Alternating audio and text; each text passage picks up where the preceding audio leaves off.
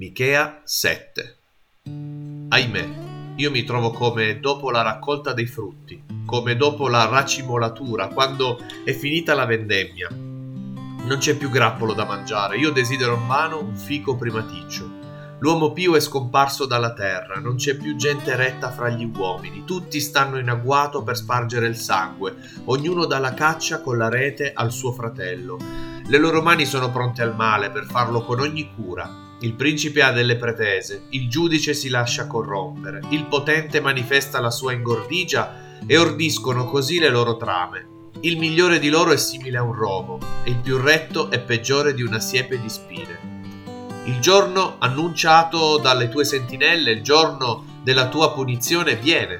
Allora saranno nella costernazione. Non fidatevi del compagno, non riponete fiducia nell'amico intimo. Sorveglia la porta della tua bocca davanti a colei che riposa sul tuo petto, perché il figlio offende il padre, la figlia insorge contro la madre, la nuora contro la suocera, e i nemici di ciascuno sono quelli di casa sua. Quanto a me, io volgerò lo sguardo verso il Signore. Spererò nel Dio, nella mia salvezza. Il mio Dio mi ascolterà. Non ti rallegrare per me, o mia nemica. Se sono caduta mi rialzerò, se sto seduta nelle tenebre, il Signore è la mia luce. Io sopporterò lo sdegno del Signore, perché ho peccato contro di Lui, finché Egli difenda la mia causa e mi faccia giustizia. Egli mi condurrà fuori alla luce, e io contemplerò la sua giustizia.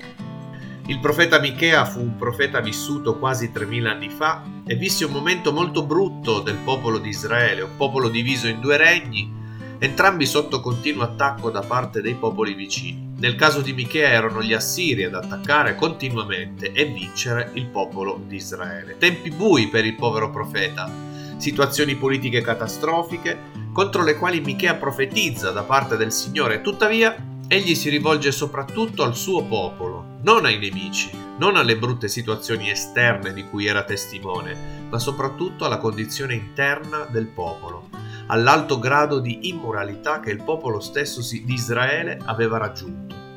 Ieri abbiamo parlato di una società piena di uomini peccatori nella quale viveva Asaf.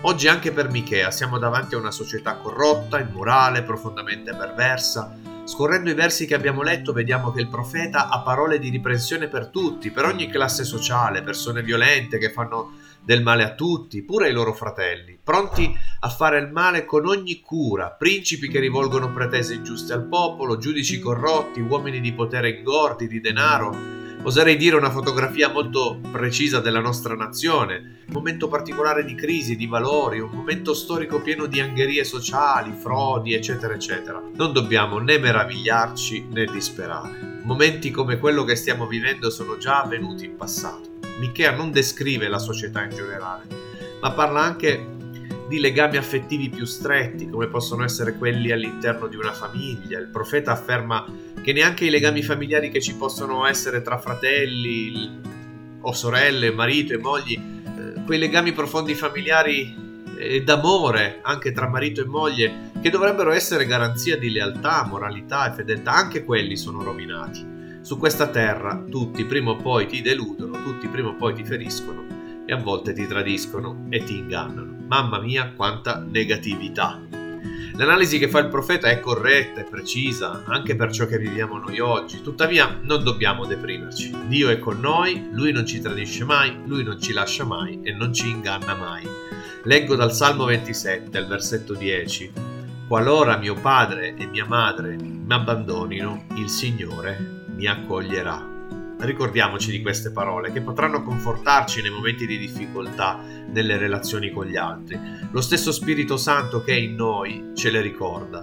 Prima o poi le persone che ami, le persone intorno a te di cui hai rispetto, prima o poi deluderanno, ti feriranno, ti tradiranno. Potrà essere anche forse un membro della tua chiesa, potrà forse essere il pastore stesso, ma Dio ti ricorda di non essere triste, di non usare questa delusione per deprimerti e allontanarti da Lui.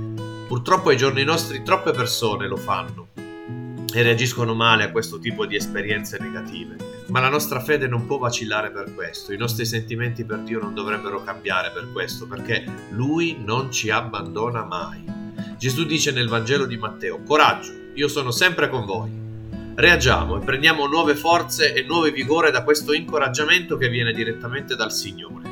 Dalle parole di Michea comprendiamo che in lui c'è un profondo sentimento di pentimento, anche per se stesso, e forse anche perché mentre scrive si fa carico delle colpe del suo popolo. Nei versetti 8 e 9 vediamo che il profeta ammette la caduta e il fatto di essere in una condizione di buio, ma il Signore lo riporta alla luce e ha ripreso di nuovo a difendere la sua causa. Leggendo le parole di Michea ci accorgiamo che egli denuncia la società, ma anche altresì ammette che il popolo di Dio non è da meno, anche lui ha peccato e ha le sue colpe. Questa missione del profeta ci può insegnare molto, soprattutto per quanto riguarda l'umiltà di non sentirci superiori alle persone della società corrotta in cui viviamo, perché siamo anche nella nostra natura, anche noi siamo corrotti. L'unico motivo per il quale siamo santi e santificati è soltanto per il sangue di Gesù e per l'opera divina dello Spirito Santo che è in noi. Non è un nostro merito né una nostra capacità, ed è chiaro che Dio continua a odiare il peccato e a non gradire coloro che lo commettono, e noi dobbiamo ogni giorno impegnarci con le forze di Dio e con l'aiuto dello Spirito Santo a non commettere il male. Tuttavia non dobbiamo diventare superbi. Apprendiamo perciò che non solo non possiamo fidarci delle persone intorno a noi, intime o meno, ma non dobbiamo fidarci neanche di noi stessi, proprio perché siamo soggetti a cadute. Di chi dobbiamo fidarci? Tutti questi discorsi rischiano di farci smarrire.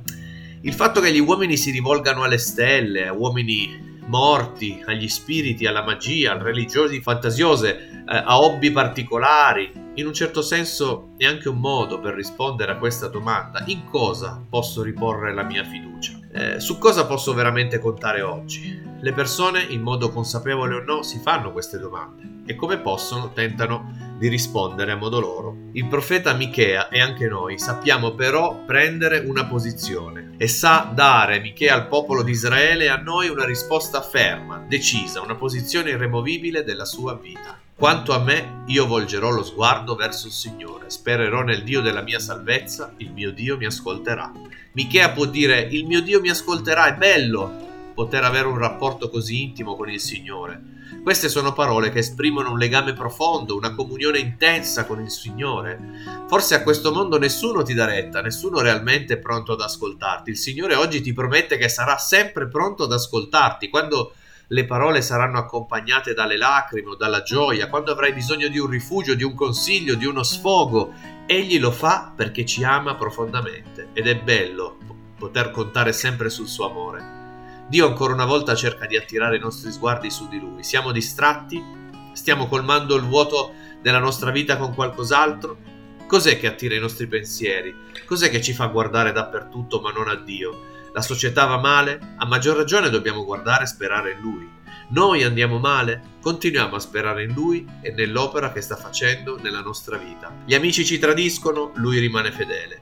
Noi tradiamo Dio, Lui rimane fedele. Stai guardando altrove, stai cercando altrove il modo di riempire il vuoto dentro di te? Ti stai rivolgendo a qualche interesse, hobby, persona per dare un senso alla tua vita? Ritorna a contemplare Gesù. Tieni lo sguardo fisso su di Lui e non ti distrarre, perché Lui è meraviglioso. Non troverai niente di più prezioso su questa terra e nel cielo, e soprattutto non troverai mai nessuno che potrà donarti la salvezza e la vita eterna. Rivolgiti a Dio e lascia che Lui sia il tuo punto di riferimento, la tua speranza, il tuo migliore amico, il tuo Dio personale, un intimo Padre Celeste che si prende cura della tua vita. Tieni lo sguardo fisso su Gesù e non lasciarti distrarre da nulla di questo mondo. Amici, fate come volete, ma quanto a me, io volgerò lo sguardo verso il Signore.